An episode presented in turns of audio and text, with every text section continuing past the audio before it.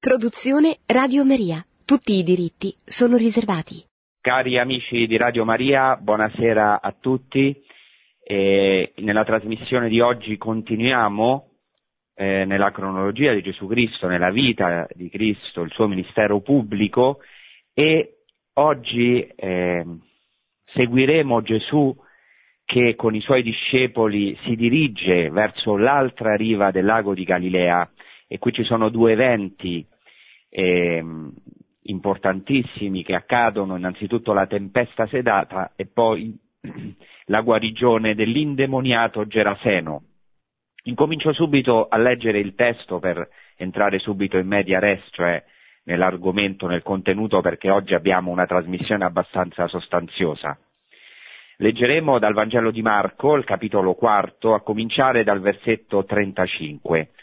Dice così il versetto 35 del capitolo quarto di Marco, in quel medesimo giorno, venuta la sera, disse loro, cioè Gesù disse ai suoi discepoli, passiamo all'altra riva. Ecco, in quel medesimo giorno riprende, secondo il Vangelo di Marco, eh, l'insegnamento che Gesù ha fatto proprio in quel giorno lungo il mare, parlando in parabole ai suoi discepoli. E nota l'Evangelista che venuta la sera, proprio venuta la sera, disse loro passiamo all'altra riva. Questa affermazione di Gesù Cristo con cui cominciamo, ho voluto anche intitolare questa trasmissione Gesù all'altra riva del lago di Galilea, eh, vale la pena soffermarsi su questa espressione, passiamo all'altra riva.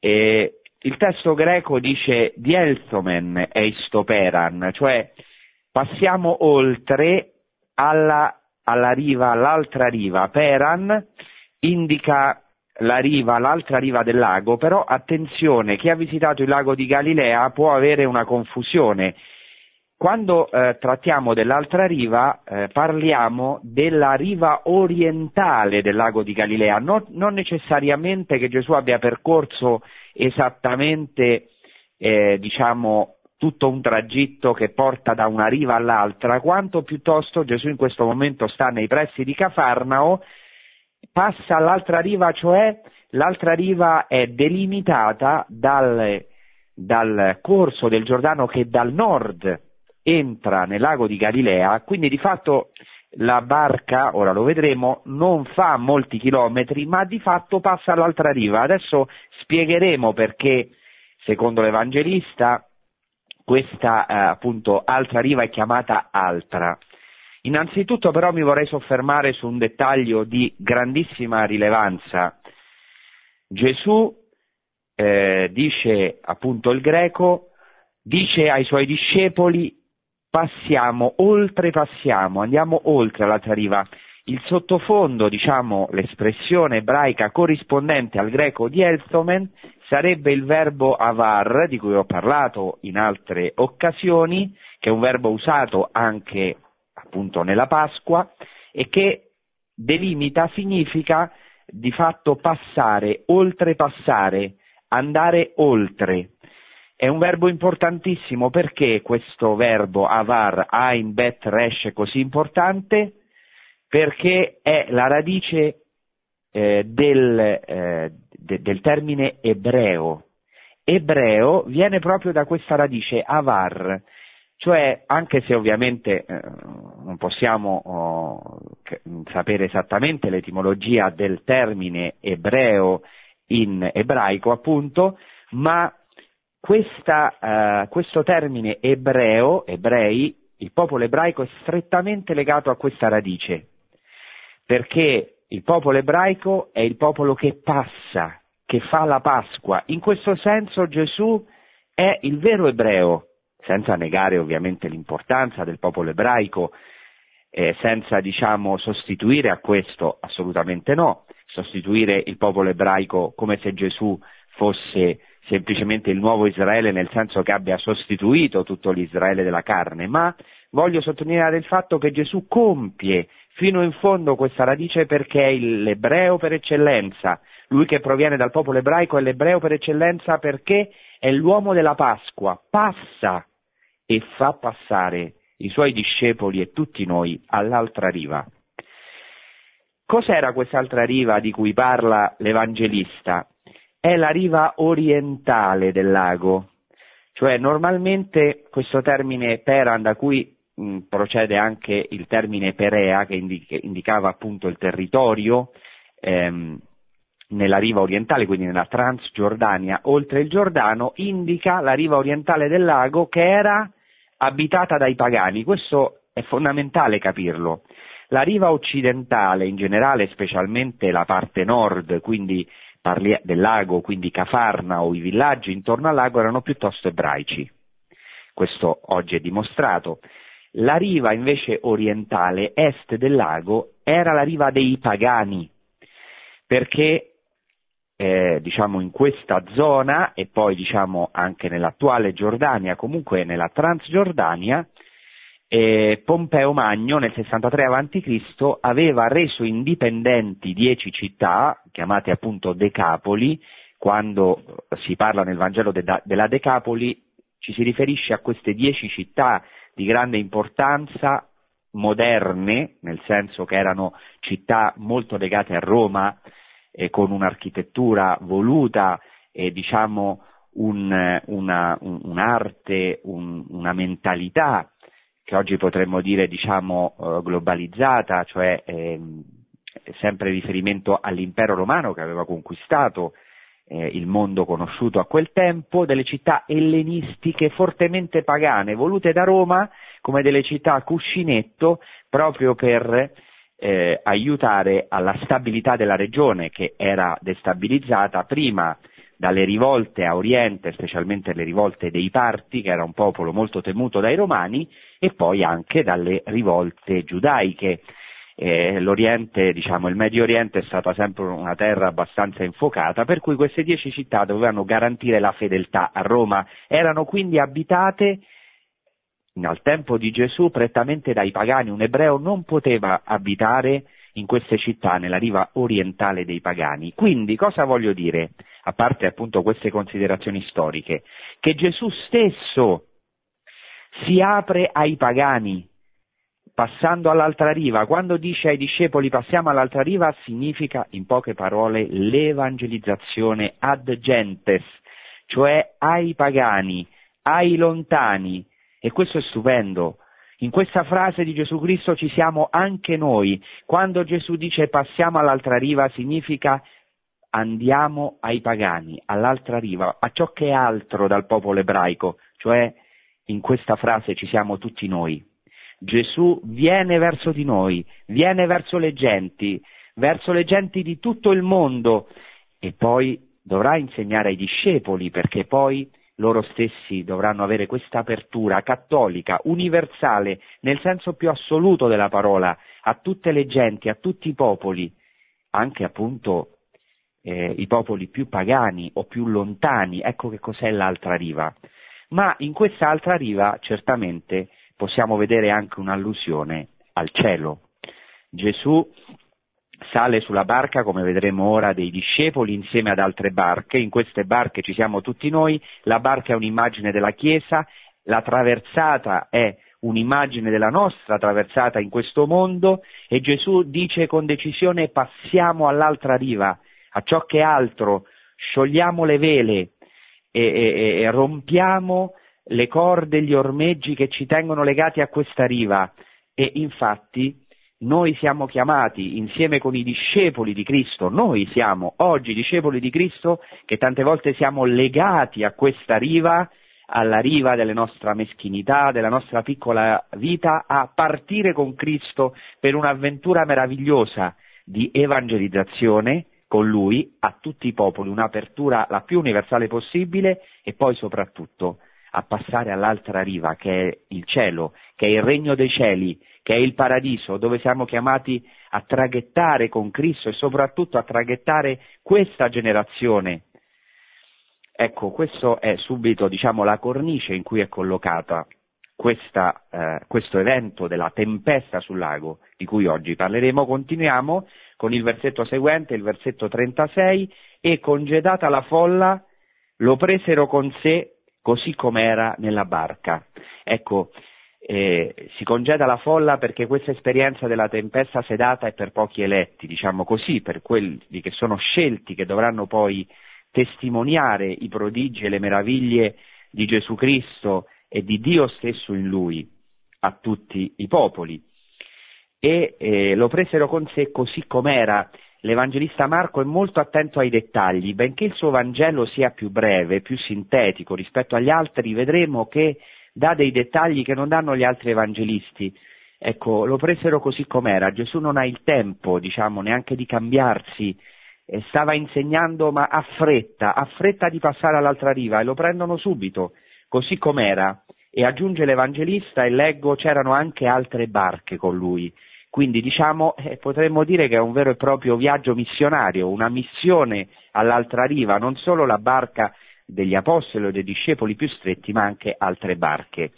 Interessante è che, diciamo, eh, alcune decine di anni fa è stata scoperta proprio una barca del tempo di Cristo, probabilmente un'imbarcazione di, pas- di pescatori, che poteva eh, accogliere fino a 8-10 persone. Oggi si può vedere questa barca, o almeno i resti di questa barca alcuni resti, anche una parte ben conservata e di grande interesse e si trova oggi conservata nel kibbutz di Ginnosar, nella pianura di Ginnosar, andando appunto da Cafarno a Magdala. Vale la pena per chi eh, si rechi in Terra Santa visitare questa barca perché anche ci dà la cornice proprio storica, concreta eh, eh, di questa avventura nella barca e Gesù Cristo ne ha fatte fare tante ai suoi discepoli. E così continua il Vangelo. Ci fu una grande tempesta di vento e le onde si rovesciarono nella barca, tanto che ormai era piena. Egli se ne stava a poppa sul cuscino e dormiva. Ecco, viene una grande tempesta sul lago. Io vorrei sottolineare due cose. Innanzitutto il fatto che i discepoli accolgono Gesù nella barca. È lui che dice passiamo all'altra riva, ma sono i discepoli che accolgono Gesù così com'era nella barca. Questo è più che un dettaglio storico. Ogni parola del Vangelo, della Bibbia in generale, ora del Vangelo cui stiamo parlando, ha un significato profondissimo, molto più profondo di quello che sembra a prima vista, perché dietro ogni dettaglio c'è un tesoro da scoprire, un, diremmo una manna da gustare. Ecco, accogliere Gesù Cristo nella barca così com'è. Noi siamo chiamati a questo. Siamo chiamati ad accogliere Gesù Cristo nella barca così com'è, senza volerlo cambiare e una delle cose che stravolgono molte volte la nostra vita sono le tempeste che dobbiamo accettare, che vorremmo cambiare. Vorremmo cambiare Gesù Cristo, far sì che la nostra vita sia sempre piatta, cioè tranquilla, ma ecco, accogliere Gesù Cristo vuol dire accettare la sfida, o meglio e, e, attendere le battaglie. Dice anche il libro del Siracide, figlio, se ti presenti per servire il Signore, preparati alla tentazione. Certo, la cosa più grande, la consolazione, la bellezza più grande che possiamo sperimentare nella nostra vita è accogliere Gesù nella barca, ma questo implica anche delle tempeste e in generale nella vita abbiamo delle tempeste improvvise. Vorrei sottolineare come il lago di Galilea è un luogo santo, perché come vedremo in questo evento della tempesta sedata Gesù si rivela come Dio stesso, il Dio potente che placa il tumulto dei flutti, come dice il Salmo, che placa l'orgoglio delle onde, che cavalca sulla tempesta. Ecco tante espressioni della scrittura, ora lo approfondiremo, ma il lago di Galilea in se stesso è un luogo santo perché in mezzo al lago, in mezzo alla tempesta, c'è stata questa teofania, teofania significa apparizione di Dio, questa epifania in Gesù Cristo di Dio che squarcia le tenebre de, e, e della nostra vita e placa le nostre tempeste. Ecco, chi eh, conosce o chi vive qui come me da tanti anni proprio davanti al lago di Galilea sa che questo lago è soggetto a tempeste improvvise molto pericolose perché talvolta difficilmente prevedibili a causa appunto della eh, conformazione, della ecco, del, de, de, del, lago, a causa delle caratteristiche climatiche, innanzitutto è sotto il livello del mare, molto interessante che Gesù, ne ho parlato in altre trasmissioni, abbia scelto il lago che è sotto il livello del mare, Gesù si abbassa, scende in questo lago e soprattutto a causa anche del clima, perché il lago di Galileo è posto da un lato, mh, è soggetto ai venti del nord, laddove ecco, eh, vicino, abbastanza vicino al lago di Galilea c'è il monte Hermon, che è molto alto, le montagne del Libano, che sono innevate, ricordiamo, alcune volte addirittura fino al mese di aprile, e quindi diciamo venti freddi che si scontrano invece con i venti desertici perché il lago di Galilea è di fatto al limitare del deserto sia nella Transgiordania sia poi più a sud eh, in Samaria comincia già di fatto la zona desertica e questo fa sì che il lago sia soggetto a tempeste improvvise. Io stesso sono stato testimone, una volta abbiamo sperimentato proprio eh, questo, oh, questa drammatica tempesta sul lago, mi ricordo eravamo tre barche, eh, eh, barche grandi, non come diciamo quelle che, eh, dove Gesù è salito con i suoi discepoli, che erano comunque barche piccole, potevano contenere 8-10 persone, erano barche di pescatori, io sono stato in barche di 100 persone ognuna e eh, so, siamo saliti sulla barca quando il, il lago era tranquillo, assolutamente, quasi non c'era vento, arrivati in mezzo abbiamo sperimentato una tempesta tale che le, addirittura le onde del lago venivano dentro la barca, una barca di cento persone, e lì abbiamo sperimentato anche la paura, gli stessi marinai ecco, hanno avuto paura perché sono tempeste improvvise che sono molto pericolose. Questo uh, vivono i discepoli quando già è sera inoltrata, cioè quando già è notte. E come abbiamo letto, l'Evangelista Marco sottolinea che Gesù è eh, a poppa e aggiunge rispetto agli altri evangelisti che è sul cuscino e dormiva, cioè dormiva molto bene, addirittura sul cuscino, dormiva. Ecco, questa è una parola per tutti noi. Ora andremo sempre di più sul, nel sottofondo di questo Vangelo, specialmente dell'evento che succede dopo, ma io vorrei subito rimarcare come Gesù è nella nostra barca, nella barca della nostra vita, ma molte volte dorme, dorme.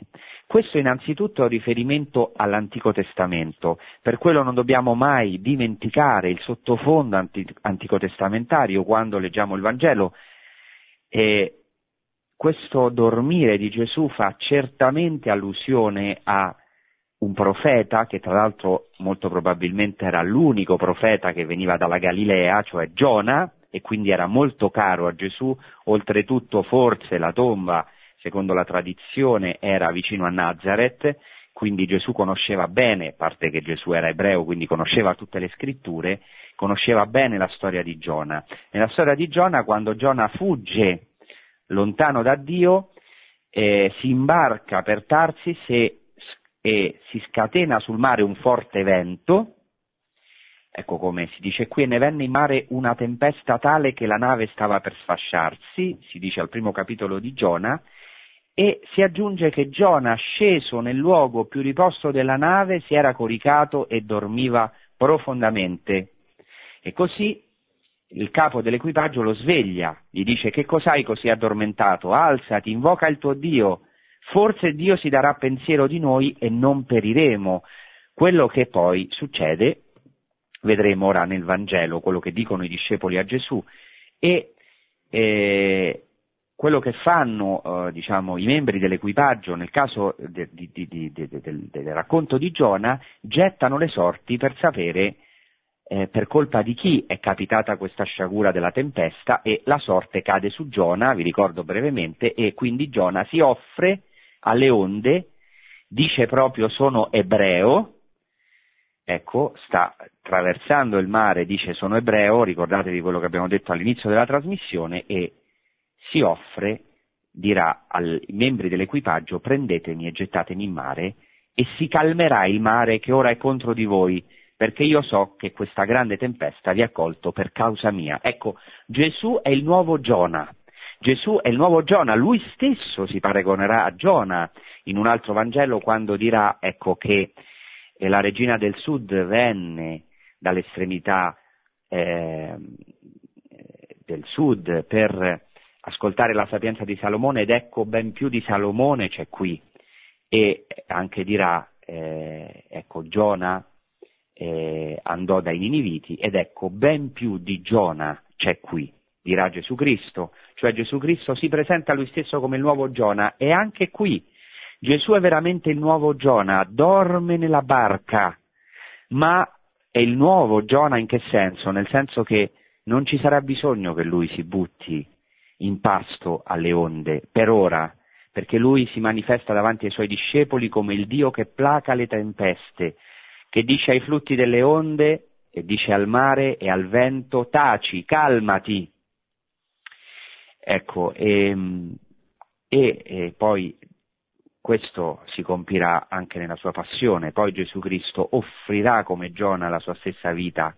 E infatti lui stesso, Gesù stesso, dirà che eh, non sarà dato a questa generazione perversa e malvagia non, nessun segno se non quello di Giona, perché come Giona stette tre giorni e tre notti nel cuore della terra, così, ecco, il figlio dell'uomo, lui stesso, e Gesù Cristo si butterà nelle onde del mare della morte, per poi come Giona risorgere dal profondo delle acque, cioè dal profondo della morte. Ecco perché è così importante proprio andare il più possibile in profondità di questo Vangelo. Quindi Gesù Cristo è nella nostra barca. Molte volte nella nostra vita sembra che dorma, ma è nella nostra barca e a questo punto i discepoli svegliano Gesù Cristo, dice così, ripeto il versetto, egli se ne stava a poppa sul cuscino e dormiva. Allora lo svegliarono, gli dissero, Maestro, non ti importa che siamo perduti? Si destò, minacciò il vento e disse al mare, taci, calmati. Il vento cessò e ci fu grande bonaccia. Poi disse loro, perché avete paura? Non avete ancora fede? E furono presi da grande timore, si dicevano l'un l'altro, chi è dunque costui che anche il vento e il mare gli obbediscono?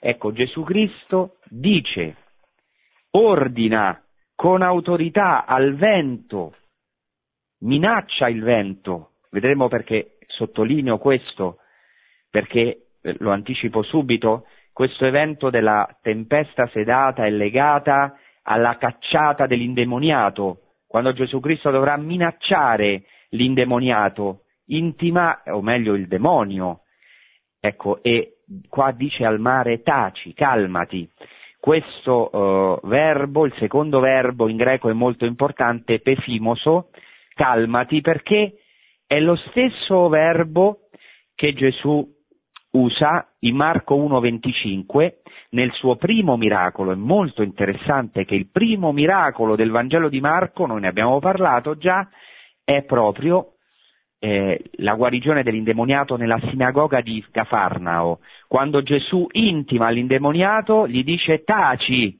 e esci da lui. Anche qui Gesù usa, usa lo stesso verbo, per due volte sarebbe taci, stai zitto, oppure taci, calmati. E questo è Gesù Cristo che con l'autorità divina ordina ai venti, ai nostri venti, alla nostra tempesta, taci, calmati, Abbiamo veramente bisogno, io per primo, di ascoltare questa voce potente ma soave di nostro Signore Gesù Cristo che dice in mezzo alle tempeste che dobbiamo necessariamente vivere, tante volte sballottati dalle onde degli eventi, e così è la Chiesa, alcune volte questo ci spaventa, ecco, sentire di tempeste, difficoltà a tutti i livelli, a livello personale, a livello familiare, lavorativo, e anche ecclesiale della Chiesa e nel mondo, quanti travagli, quante onde e alcune volte sembra che la nostra barca sia piena perché dice qui che a causa di questa tempesta di vento le onde si rovesciavano nella barca tanto che ormai era piena, alcune volte ci sembra di essere già pieni e ci sembra di non avere più speranza, proprio come i discepoli dicono a Gesù, Maestro, ma non ti importa che moriamo? Non ti interessi di noi? Dormi? Ecco, ma noi abbiamo bisogno di ascoltare questa voce di Cristo che dice alle nostre tempeste e anche vedremo ai nostri demoni, a tutte le nostre agitazioni interiori, perché il demonio che esiste vuole turbarci, vuole agitare le nostre acque. Ecco perché noi possiamo essere confusi affinché noi possiamo avere paura e perdere la fede. Ecco, ma Gesù Cristo oggi ci dice taci, calmati. Quante volte siamo in subbuglio, tante voci sono dentro di noi, non riusciamo a calmarci, non riusciamo ad acquietarci, ma la voce di Cristo ha questo potere, questa voce che ancora risuona non solo in questo lago, ma attraverso la sua parola, attraverso i suoi, i suoi i, su, i sacramenti, ecco, attraverso anche l'annuncio del Vangelo. Quando ci viene annunciato il Vangelo, Gesù oggi ci dice taci, calmati. Ecco, e subito dopo si dice che il vento cessò e ci fu grande bonaccia, e poi disse loro, perché avete paura? Non avete ancora fede? Gesù testa la fede dei discepoli. E c'è questo termine greco dei loi che significa perché siete così vili, così codardi? Qui è tradotto perché avete paura. È vero, riconosciamolo. Molte volte davanti agli sballottamenti in cui ci troviamo, cominciamo ad avere paura perché in fondo non abbiamo fede o abbiamo poca fede. Per questo Gesù Cristo deve dire molte volte ai suoi discepoli uomini di poca fede e infatti nel Vangelo di eh, Matteo si usa questa espressione in ebraico ketane emunah, ecco, uomini di poca fede. Ecco, non avete ancora fede?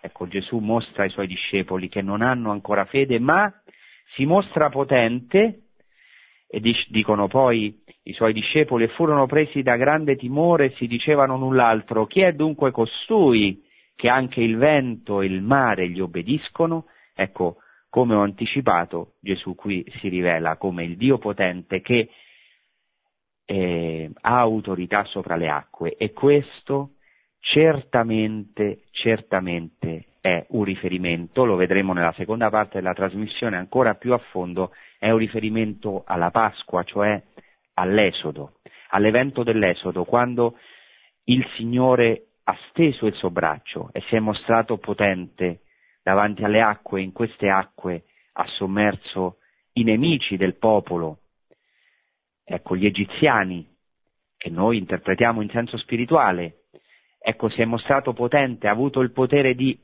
aprire le acque. E questo è sempre riferimento nella scrittura sia alla creazione che alla redenzione, cioè nella creazione Dio si mostra potente perché ha messo un limite alle acque, non lo passeranno, non torneranno a coprire la terra, dice il Salmo, ha fermato l'orgoglio del mare nella creazione, fin qui giungerai e non oltre, ci sono tantissimi passi nella scrittura, ma quello che ha compiuto nella creazione lo ha compiuto in modo ancora più mirabile nella redenzione, cioè nella storia della salvezza e quindi anche nella nostra vita. Dio placa le tempeste, Dio ha il potere di aprire cammini in mezzo al mare e farci passare, farci fare Pasqua, farci fare questa santa traversata, l'altra riva del cielo, anche se sembra che tutto è contro, anche se i venti sono contrari, i venti sono simbolo delle forze contrarie, ecco, ma se Gesù Cristo è nella barca, se Dio è nella nostra barca, anche se sembra che dorma, ecco, noi veramente possiamo compiere questa traversata, abbiamo bisogno di questa fede. Abbiamo bisogno soprattutto di questa calma, che Gesù dica nel più profondo di noi stessi, ecco a questi venti, a questo mare, taci, calmati, anche a noi stessi, calmati. Perché hai paura? Non hai ancora fede? Sei un uomo di poca fede? Ecco, adesso faremo un breve intervallo musicale e poi passeremo a parlare del secondo evento molto legato a questa tempesta sedata. Facciamo un breve intermezzo musicale.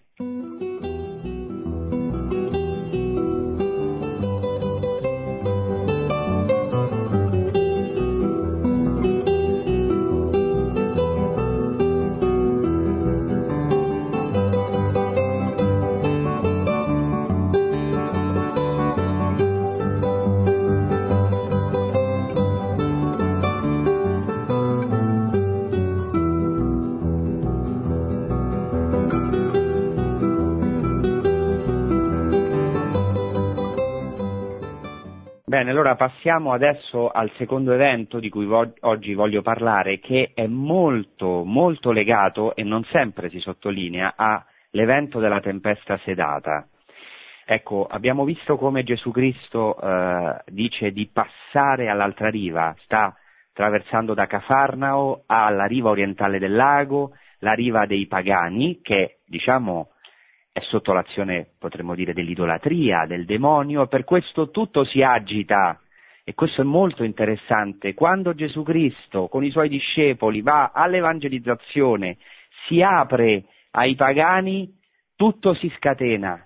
Gesù è cosciente di quello che sta accadendo e ordina al vento calmati, taci e al mare taci, quello che, come abbiamo visto, farà nella sinagoga di Cafarnao.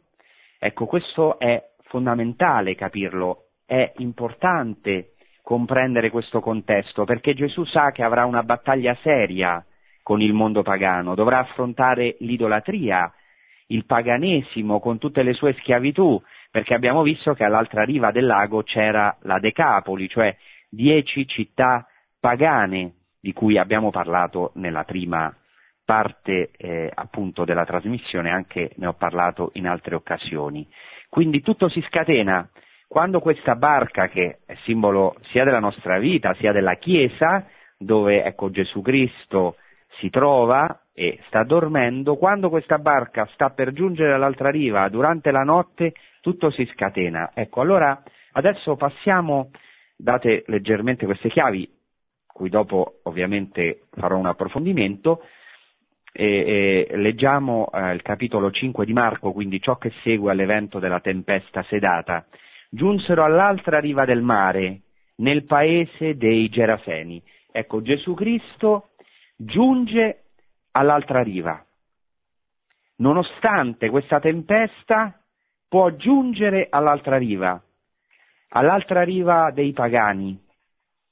Ecco, e in questo momento si trova, dice il, il Vangelo, nel paese dei Geraseni, dei Geraseni. Il fatto che passi all'altra riva ovviamente è legato, fa, mostra come il passo è fortemente legato con quanto precede, perché all'inizio della tempesta sedata Gesù dice, dice passiamo all'altra riva, ora è passato all'altra riva, vuol dire che i due miracoli, i due segni che fa Gesù Cristo, la tempesta sedata e la cacciata di questo demonio da quest'uomo geraseno sono molto molto legate, relazionate, connesse. Ecco, Gesù arriva nel paese dei Geraseni e qui faccio un riferimento al luogo santo, cioè, o meglio, è difficile localizzare geograf- geograficamente questo luogo, anche perché, e qui lo dico un po' velocemente, ma mi sembra importante anche per la localizzazione del luogo, il Vangelo di Luca e il Vangelo di Marco dicono che Gesù va nella regione dei Geraseni, mentre il Vangelo di Matteo parla della regione dei Gadareni.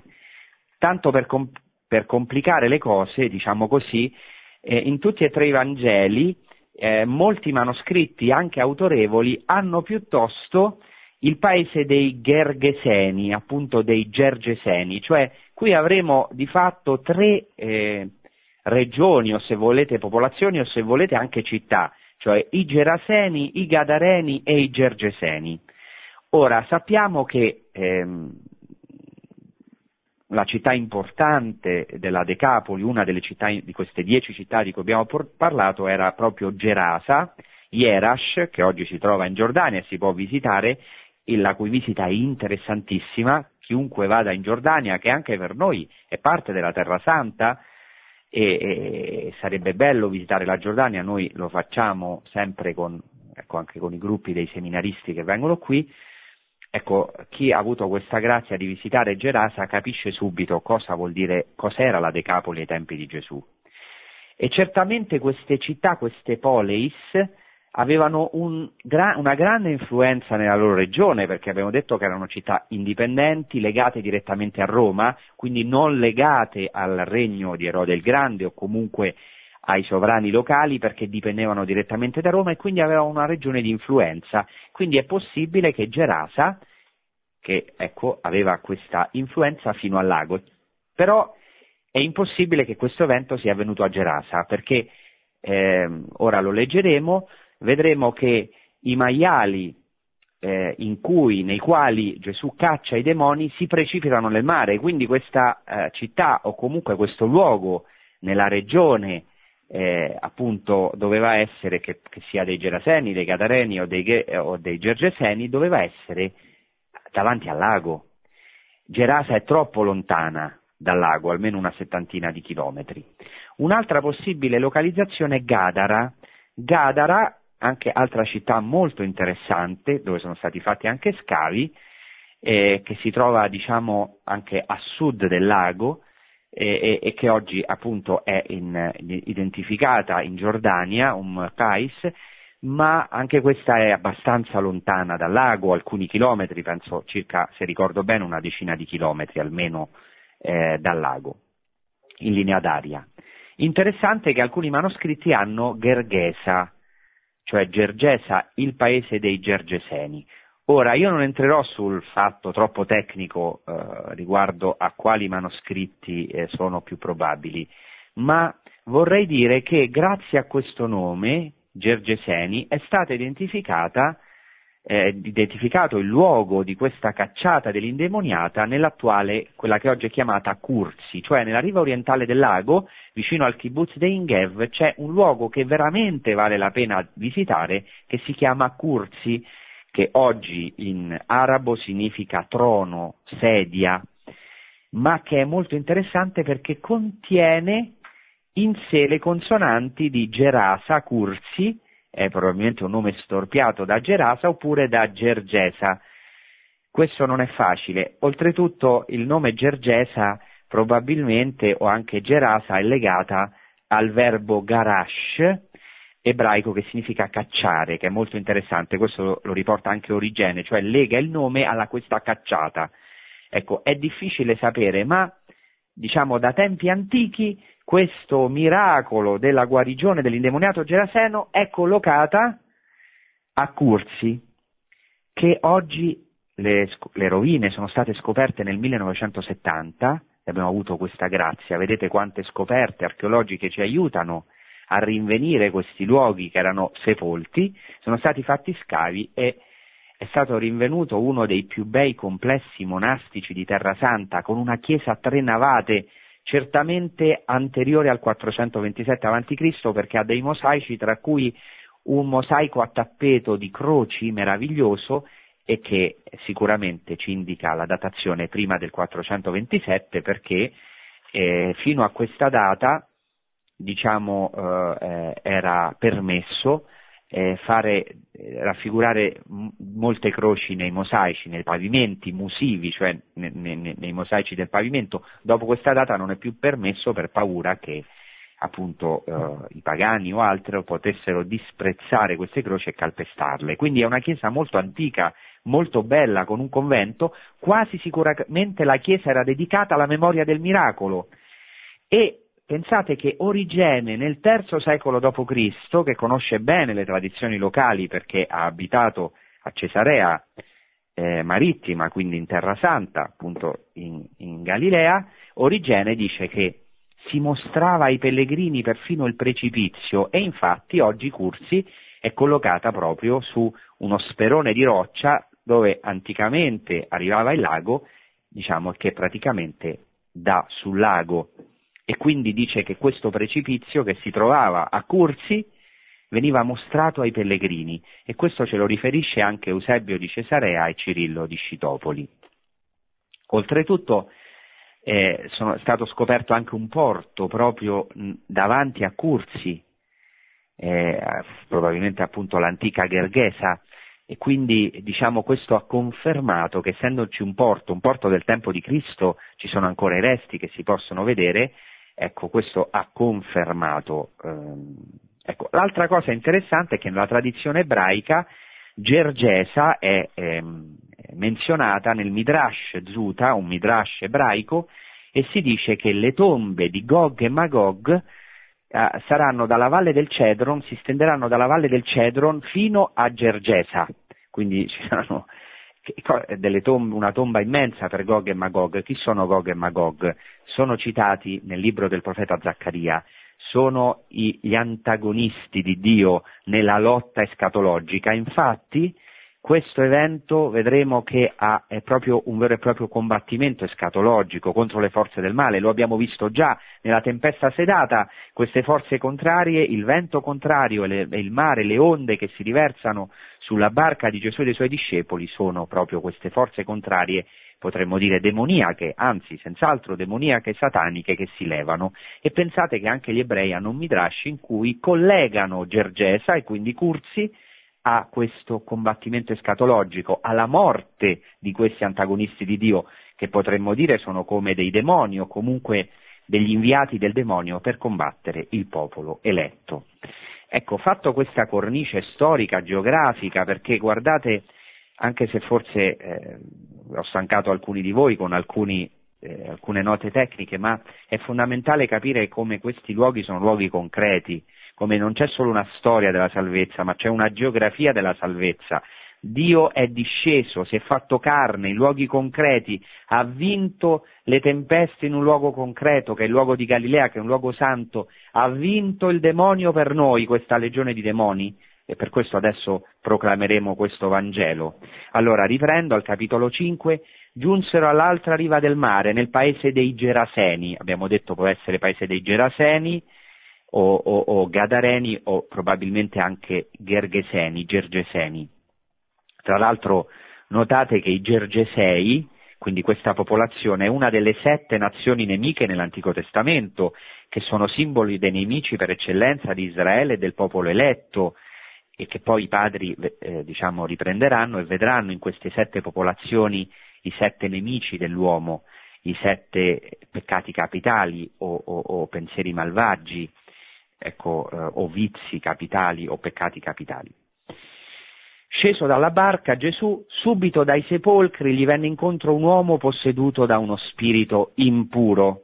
Gesù appena scende dalla barca, dopo che ha placato la tempesta, lo aspetta un'altra tempesta. Ecco che dai sepolcri, cioè, ecco, ovviamente i sepolcri sono simbolo di morte, quest'uomo indemoniato vive nei sepolcri, ma anche sono simbolo di impurità per eccellenza. Per eccellenza il sepolcro, eh, la tomba, per gli ebrei eh, trasmette impurità, quindi è un uomo totalmente impuro perché dai sepolcri esce e gli, dice subito dai sepolcri gli venne incontro un uomo posseduto da uno spirito impuro, è impuro per eccellenza, è preso, posseduto da uno spirito impuro, cioè dal demonio stesso, da Satana stessa. E continua il Vangelo, costui aveva la sua dimora fra le tombe, ecco era totalmente impuro, e nessuno riusciva a tenerlo legato, neanche con catene, ecco praticamente era indomabile, era un ribelle per eccellenza. Guardate che meraviglia, Gesù Cristo va all'altra riva dei pagani solo per quest'uomo, non disprezza i pagani, ma li ama profondamente, fa sì che quest'uomo viene incontro a lui, è disposto a entrare in questa battaglia per vincere il demonio, vedremo una legione di demoni, per salvare quest'uomo, come vuole salvare noi, in qualunque situazione siamo, anche la più impura, anche la più tragica, anche se non vogliamo nessun legame, nessuna catena. Ecco, dice che nessuno riusciva a tenerlo legato neanche con catene perché più volte era stato legato con ceppi e catene ma aveva spezzato le catene spaccato i ceppi e nessuno riusciva più a domarlo. Quest'uomo è assolutamente in balia del demonio. È legato, sì, ma solo dal demonio, perché da altre cose non si fa legare. Ecco, ehm, dopodiché si dice che eh, continuamente notte e giorno fra le tombe sui monti gridava e si percuoteva con pietre. C'è anche un elemento importante di autolesionismo, un problema che anche oggi purtroppo è molto diffuso, non accettare se stessi, ecco, eh, volersi fare del male per, per autopunirsi, quindi ecco veramente un uomo in tremenda tempesta, in pieno della tempesta interiore, esteriore, Oltretutto sappiamo dalla fine del racconto che era anche nudo, come Adamo ed Eva dopo il peccato. E continua il Vangelo, visto Gesù da lontano, accorse, gli si gettò ai piedi e gridando a gran voce disse, che vuoi da me Gesù, figlio del Dio Altissimo? Ti scongiuro, in nome di Dio, non tormentarmi. Gli diceva infatti, esci, spirito impuro, da quest'uomo. Ecco, questa espressione dell'indemoniato, che dice praticamente a Gesù, secondo la traduzione italiana, che vuoi da me Gesù, in realtà è un'espressione semitica, in greco ma di colore semitico, è che cosa c'è tra me e te? Cioè non abbiamo niente in comune. È quello che oggi forse ci grida il mondo pagano, alcune volte anche le persone che sono sotto il potere del demonio, nel senso senza condannarle, ma ecco che non si sentono, si sentono di non avere nulla in comune con Gesù Cristo. E dice questa frase eh, nel, nel, nel, nel Vangelo parallelo, eh, sei venuto prima del tempo per tormentarci o a rovinarci, forse anche noi molte volte pensiamo che Gesù Cristo o Dio venga per rovinarci la vita, per toglierci le cose belle della vita. Ecco, quest'uomo non si sente niente in comune con Gesù Cristo, ma Gesù Cristo non lo lascia. Continua a intimare a questo spirito impuro, esci, spirito impuro da quest'uomo. E subito dopo dice il Vangelo continuo, e Gesù gli domandò qual è il tuo nome? Gli rispose il mio nome è Legione, perché siamo in molti.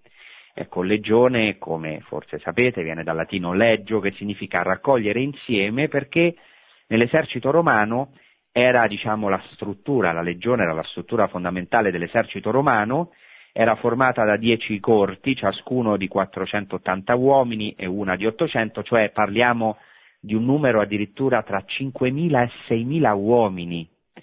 Quindi ecco, un uomo, il demonio risponde, ecco, è una legione di demoni e alcune volte facciamo questa esperienza, forse non fino a questo punto, nella vita degli altri, alcune, alcune volte nella nostra vita, ci sentiamo totalmente in balia di questi spiriti impuri, ecco, o anche dei demoni che fanno alleanza, perché anche i demoni fanno alleanza per il male, e ci sentiamo schiavi. Quest'uomo è totalmente schiavo. È sotto l'impero di Satana. La legione è anche qualcosa di molto ironico, no?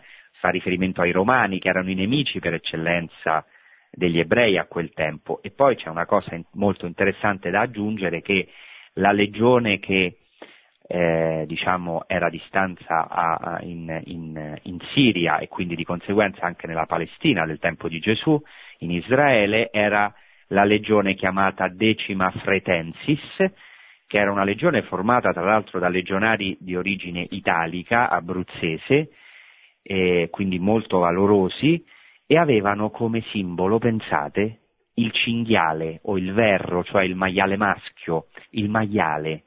Pensate che questa legione aveva come suo simbolo l'animale per eccellenza impuro per gli ebrei. Vedremo che questo è importante perché i maiali, ecco, poi questi demoni vengono gettati nei maiali che sono un animale impuro per eccellenza, l'animale impuro per eccellenza secondo gli ebrei.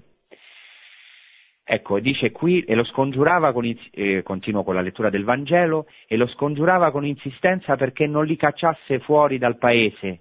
C'era là sul monte una numerosa mandria di porci al pascolo, e lo scongiurarono, mandaci da quei porci perché entriamo in essi.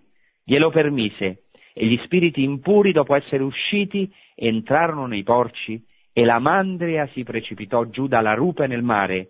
Erano circa duemila e affogarono nel mare.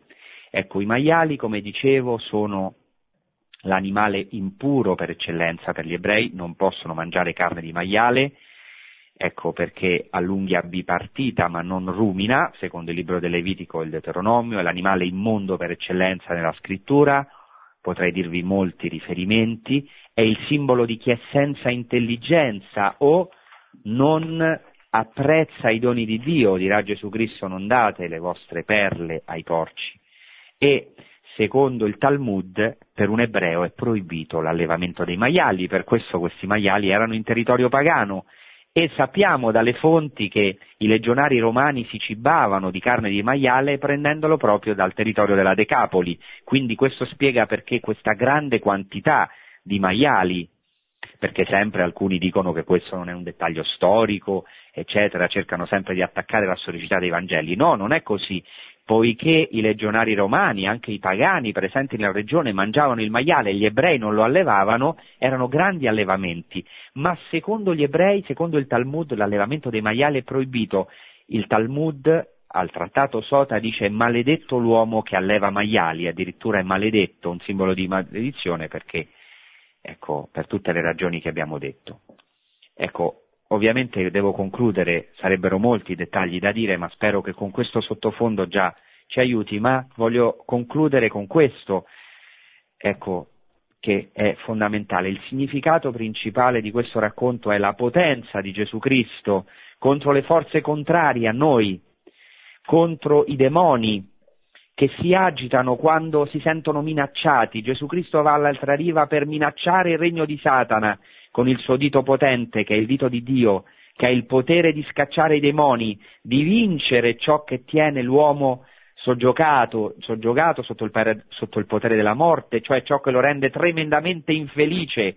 Gesù Cristo ha potere, ma c'è una battaglia da sostenere, ma Gesù Cristo è vittorioso e rinnova i prodigi della Pasqua. Non è solo il nuovo Giona, come abbiamo detto nella prima parte della trasmissione, ma il nuovo Mosè, perché è Dio stesso, come nell'antica alleanza, come nell'Esodo, eh, il Signore, grazie ecco, al bastone di Mosè, eh, alla mediazione di Mosè, apre i cammini in mezzo alle acque e fa passare il popolo all'altra riva a ciò che è inaspettato, alla terra promessa, e come anche Israele vede in quell'occasione tutti i nemici sommersi nel mare, così avviene in Gesù Cristo e molto di più. Lui è il nuovo Mosè, anzi è il Dio potente stesso, il Dio dell'Esodo, è l'uomo della Pasqua e nello stesso tempo il Dio della Pasqua per eccellenza. Per questo è il nuovo Mosè, è il Dio potente che trionfa sulle acque e in modo che tutti i nemici siano precipitati nel mare. I veri nemici nostri, dice San Paolo, non sono le creature di carne e di sangue, ma gli spiriti del male che abitano questo mondo di tenebra, che rendono profondamente infelice l'uomo, che lo legano, ma questi nemici sono precipitati nel mare, nel fondo del mare. Ecco perché luogo, la Galilea è, è anche un luogo santo, perché ha visto questa meraviglia che poi si è attuata in noi e si sta attuando in noi per, in virtù della grazia battesimale, il Signore ha sommerso i nostri nemici nel mare. Noi abbiamo visto e vedremo i nostri nemici, i nostri peccati. Ecco, ciò che ci rende sofferenti, infelici, li vedremo nel fondo del mare, grazie al potere della fede, per la grazia di Gesù Cristo. E infatti alla fine quest'uomo, ecco, eh, ridiventa, si dice che la gente che venne a vedere l'accaduto vide l'indemoniato seduto, ora è calmo, vestito, ha una veste nuova che è simbolo della veste battesimale, è sano di mente, perché guardate che il peccato, la ribellione a Dio ci rende folli, ci rende pazzi, ci fa uscire fuori di testa, ecco, lo vedono totalmente sano, non solo questo, ma poi l'indemoniato vuole seguire Gesù Cristo, ma Gesù non glielo permette, gli dice va nella tua casa, dai tuoi, annuncia loro ciò che il Signore ti ha fatto e la misericordia che ha avuto per te. Ed egli se ne andò e si mise a proclamare per la Decapoli quello che Gesù aveva fatto per lui e tutti erano meravigliati, cioè questo indemoniato diventa il primo missionario. Allora, questo vuol dire che c'è speranza per tutti noi, anche laddove sembra impossibile nella nostra vita.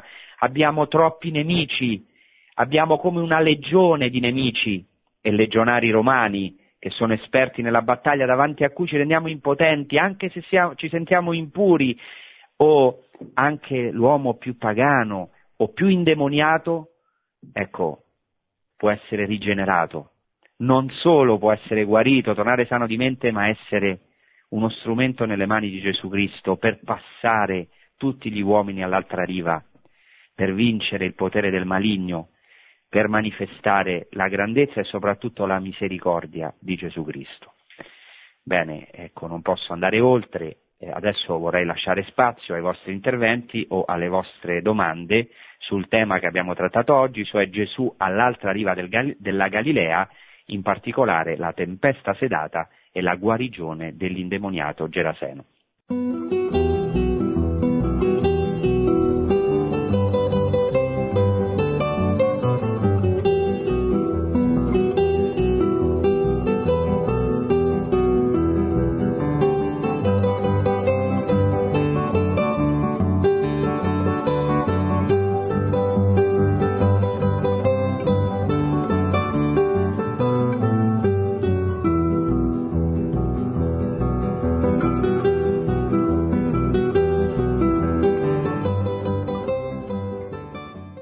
Buonasera. Pronto, buonasera. buonasera.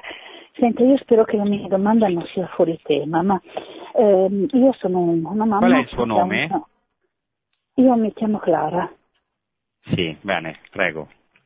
E io ho una bimba di nove anni, si chiama Maria Luce, che è una bimba molto devota e fin da piccolissima mi ha sempre raccontato io non ho mai saputo bene come prenderla, eh, di, di, vedere gli angeli, eccetera. Io non l'ho né incoraggiata né altro, ma adesso ho già fatto la prima comunione e sembra piuttosto intenzionata anche, insomma, pensa a consacrarsi domani, domani. Non sarebbe la prima in famiglia perché già la zia ha fatto altrettanto.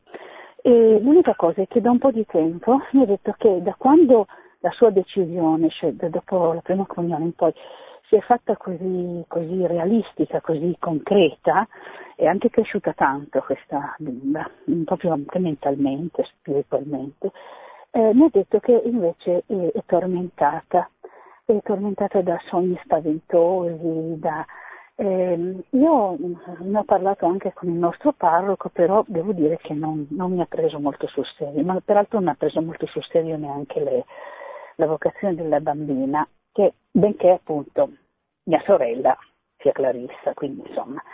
Eh, e quindi io ho sentito che ha parlato di, della potenza di Dio e di, invece di questi demoni che sono interiori, ecco. E visto che lei è una persona di grande scienza e un grande buon senso, mi sono permessa di farle una domanda. Sì, bene, grazie.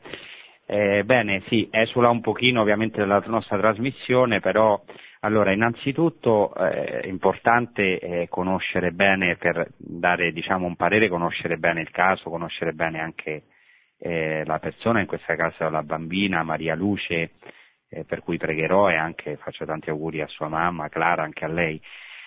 certo è buono in questi casi farsi guidare ovviamente per quanto riguarda, eh, in quanto diciamo, eh, un, ho sentito diciamo, delle cose contrastanti, per quanto riguarda questa sensibilità della bambina a, a, al contatto con Gesù Cristo, alle cose religiose, questo non può essere che positivo e in questo noi dobbiamo accompagnare nella fede ecco, i nostri figli e, e guidarli veramente e, e, certe volte fare come la Vergine Maria, certo lasciarli liberi nel loro percorso, ma trasmettergli la fede, lasciarli liberi nella loro vocazione, ma custodire queste cose nel cuore come un tesoro che Dio ci ha affidato.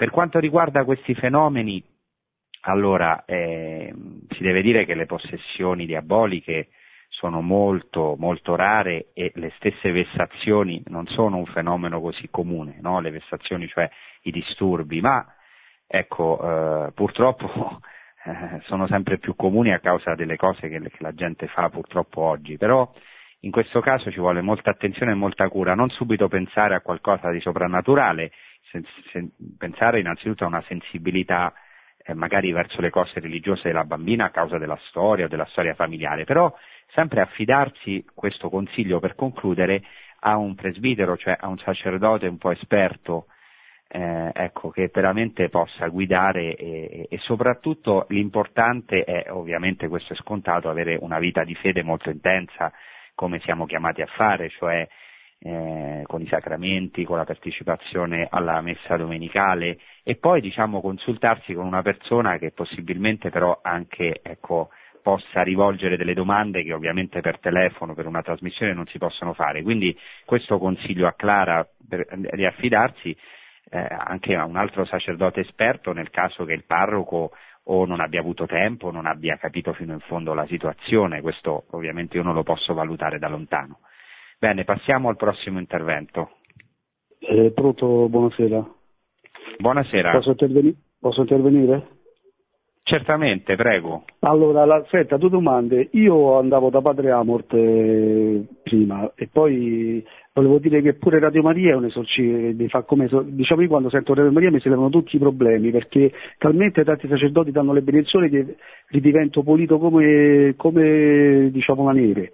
Perciò già Radio Maria è una grandissima forza spirituale e, e, e, e diciamo non voglio, non voglio, fare il discorso. E poi un'altra cosa, scusi, volevo dire, a parte questo, a Padre Amort che ho fatto delle sedute, sono stato, ha detto che avevo problemi psicologici e non eh, spirituali, perché lui lo vedeva subito. Volevo sapere i farisei che certo. ne pensavano quando Gesù, quando Gesù diceva, come gli ha detto, sul fatto del, del demoniato, no? sull'indemoniato, no? I farisei anziani cosa pensavano, come venivano, venivano, impressi su queste esclamazioni di Gesù o venivano pre, vedevano una cosa molto forte, spirituale, che, Gesù era figlio di Dio, come la interpretavano questa, questa diciamo, liberazione dal, dal, da questo, questo, uomo così indemoniato e volevo sapere gli anziani, i farisei cosa ne pensavano. Tutto qua e viva Radio Maria, grazie. Viva, grazie. Beh, innanzitutto mi è piaciuta questa testimonianza perché è vero che eh, questa è una cosa importante da capire, che eh, cioè tutta la vita di fede ha, ha, ci esorcizza nel senso buono perché a parte le possessioni diaboliche che sono molto rare, ma tutti siamo sotto l'influsso del male, del demonio, eh, che, che, che, tante volte ecco, ci spinge, o comunque della carne, del mondo, ecco, ci spinge al male, e quindi tutti abbiamo bisogno, a cominciare da me, di essere esorcizzati, e questo lo, lo fa, avviene nei sacramenti, attraverso la vita di fede, attraverso la preghiera e soprattutto anche attraverso l'annuncio del Vangelo. Quindi certamente, eh, sicuramente le catechesi, anche il fatto che Radio Maria dia questa possibilità anche di pregare, certamente eh, a, a, a, contribuisce a questa opera. Per quanto riguarda anche, vorrei riattaccare eh, a quello che ha detto adesso l'ascoltatore, eh, eh, proprio riguardo ai problemi psicologici, il fatto di affidarsi, anche in riferimento alla domanda precedente, il fatto di affidarsi alcune volte a un sacerdote esperto, anche eventualmente a un esorcista, non è solamente per verificare una possessione diabolica, ma ne, ne, in molti casi per chiarire alla persona che non si tratta di un problema né demoniaco né soprannaturale, ma si tratta di un problema psicologico. È chiaro che poi può essere anche un problema spirituale, per cui questo è molto utile, sono contento della testimonianza che ha dato l'ascoltatore. Riguardo alla sua domanda, eh, beh, qui in questo caso dell'indemoniato la reazione non è dei farisei, ovviamente in territorio pagano, e dei pagani una reazione molto negativa. Non ho avuto il tempo di parlarne, ma di fatto cacciano Gesù Cristo dal loro territorio, è molto interessante questo. Gesù caccia il demonio, ma i pagani lo cacciano. il combattimento continua, non è una storia semplicemente a lieto fine.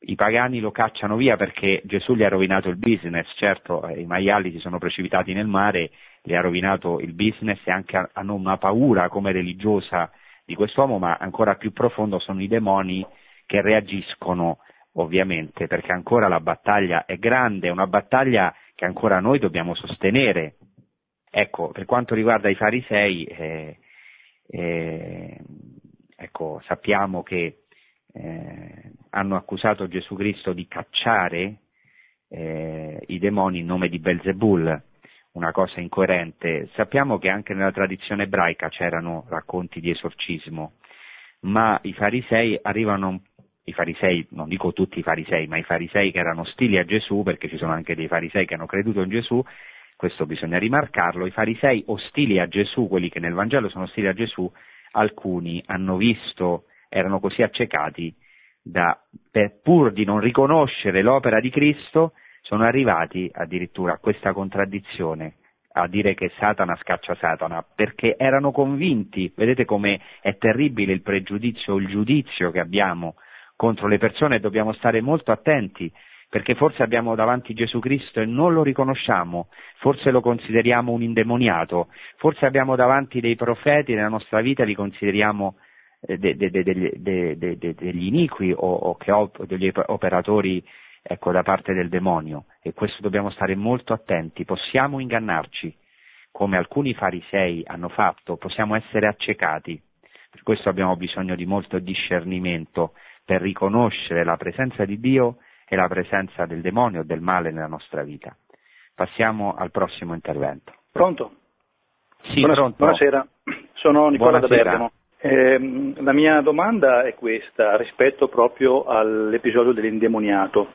Eh, mi rifaccio alla frase di Gesù che dice che per certi de- eh, demoni, diciamo, per scacciarli eh, serve la preghiera e il, ehm, e il digiuno. digiuno. No? E il digiuno, sì. Eh, volevo capire, se, cioè, a fronte di quello che sta dicendo, eh, che cosa significa di preciso questa frase, che ci chiama in prima persona a fare qualcosa, ovviamente, per, per, diciamo, per vincere la battaglia, come l'ha definita. Sì. Eh, è, sì. è, chiara la, la domanda? Sì. Grazie, chiarissima, grazie tanto. Certamente, certamente eh, il cristiano ha delle armi, ha delle armi contro il male e contro i demoni, che sono tre. La preghiera, il digiuno e l'elemosina. L'elemosina perché è contro l'idolatria. Il demonio fa leva sull'idolatria, il digiuno perché fa leva eh, su, sull'affettività o su ciò che noi, a noi piace, no? ecco, eh, eh, ciò che si mangia sia fisicamente sia spiritualmente e la preghiera ecco, perché ha potere ecco, sulla nostra mente, sul nostro cuore, lì dove si annida il demonio perché ogni peccato nasce dal pensiero.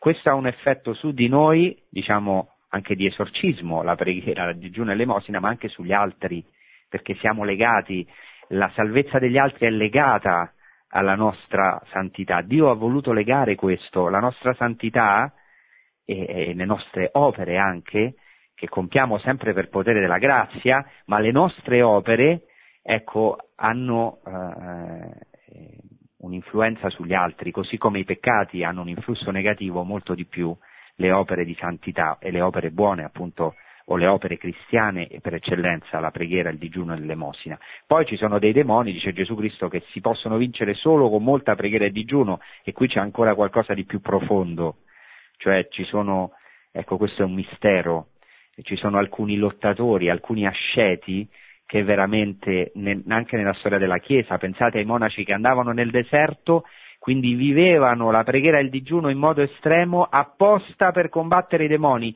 Dicevano al demonio prendetevela con noi, è facile prendervela con quelli delle città, prendetevela con noi, venite a combattere contro di noi. Qui c'è qualcosa di ancora più profondo che però qui ora non ho il tempo di approfondire. Lo faremo, lo faremo se arriveremo a parlare del monachesimo che anche è nato oltre che in Egitto, ha avuto un grande sviluppo proprio in Terra Santa, qui dove siamo. Pronto? Sì, abbiamo tempo per un'ultima domanda, prego, un po' rapida se possibile. Sì, salve, sono Pasquale da Catania. Volevo chiedere Ciao. come mai il diavolo, che è questo diciamo, angelo ribelle creato da Dio, come mai una creatura di Dio si è ribellata a Dio, così come l'uomo si è ribellato a Dio. Cioè qui praticamente qua pensano, cioè, a quanto pare tutti si ribellano a Dio. E poi volevo sapere se dietro ogni possessione diabolica c'è la permissione divina eh, insomma, come ci possiamo difendere, tra virgolette? Ti ascolto grazie, per radio. Gra- grazie Pasquale. Beh, allora è importantissimo questa prima domanda perché sembra un gioco, no? sembra una favola, no, non è, non è una favola né una leggenda. Ecco, e questo è importante questa domanda che ha fatto Pasquale perché ecco, Dio crea delle creature libere, libere. E nel caso degli angeli eh, la loro scelta è una volta per sempre perché non sono nella storia, ma sono comunque libere perché Dio non crea dei robot, perché altrimenti non sarebbe una relazione d'amore con le sue creature. Noi siamo nella storia, abbiamo questa possibilità ecco, di, eh, eh, di, ribellarci o anche ecco, di accogliere il bene, di scegliere il bene e di accogliere Dio nella nostra vita o meno. Ecco, ehm, nel caso delle possessioni diaboliche, già ho detto di fatto nella trasmissione come ci possiamo difendere, sono permesse da Dio, questo certamente, senza il permesso di Dio, ecco, il, il demonio non è un principio eh, simmetrico a Dio, eh, eh, diciamo, però noi siamo in questa battaglia della storia e siamo chiamati a difenderci come? Con una vita di fede. ecco, ascoltando la predicazione, attraverso la predicazione del Vangelo, che ha questo potere di esorcizzarci, attraverso soprattutto la vita sacramentale, dei sacramenti che sigilla la fede alla predicazione e poi attraverso la nostra vita di fede, la nostra vita di ogni giorno santa. Ecco, stando attenti appunto ai pericoli, perché il demonio cerca sempre una, una strada diciamo, per cui entrare. Bene, scusate la rapida risposta finale, ma dobbiamo, siamo già in chiusura. Vi ringrazio per la vostra attenzione e vi auguro un buon proseguimento con i programmi di Radio Maria. A risentirci. Produzione Radio Maria. Tutti i diritti sono riservati.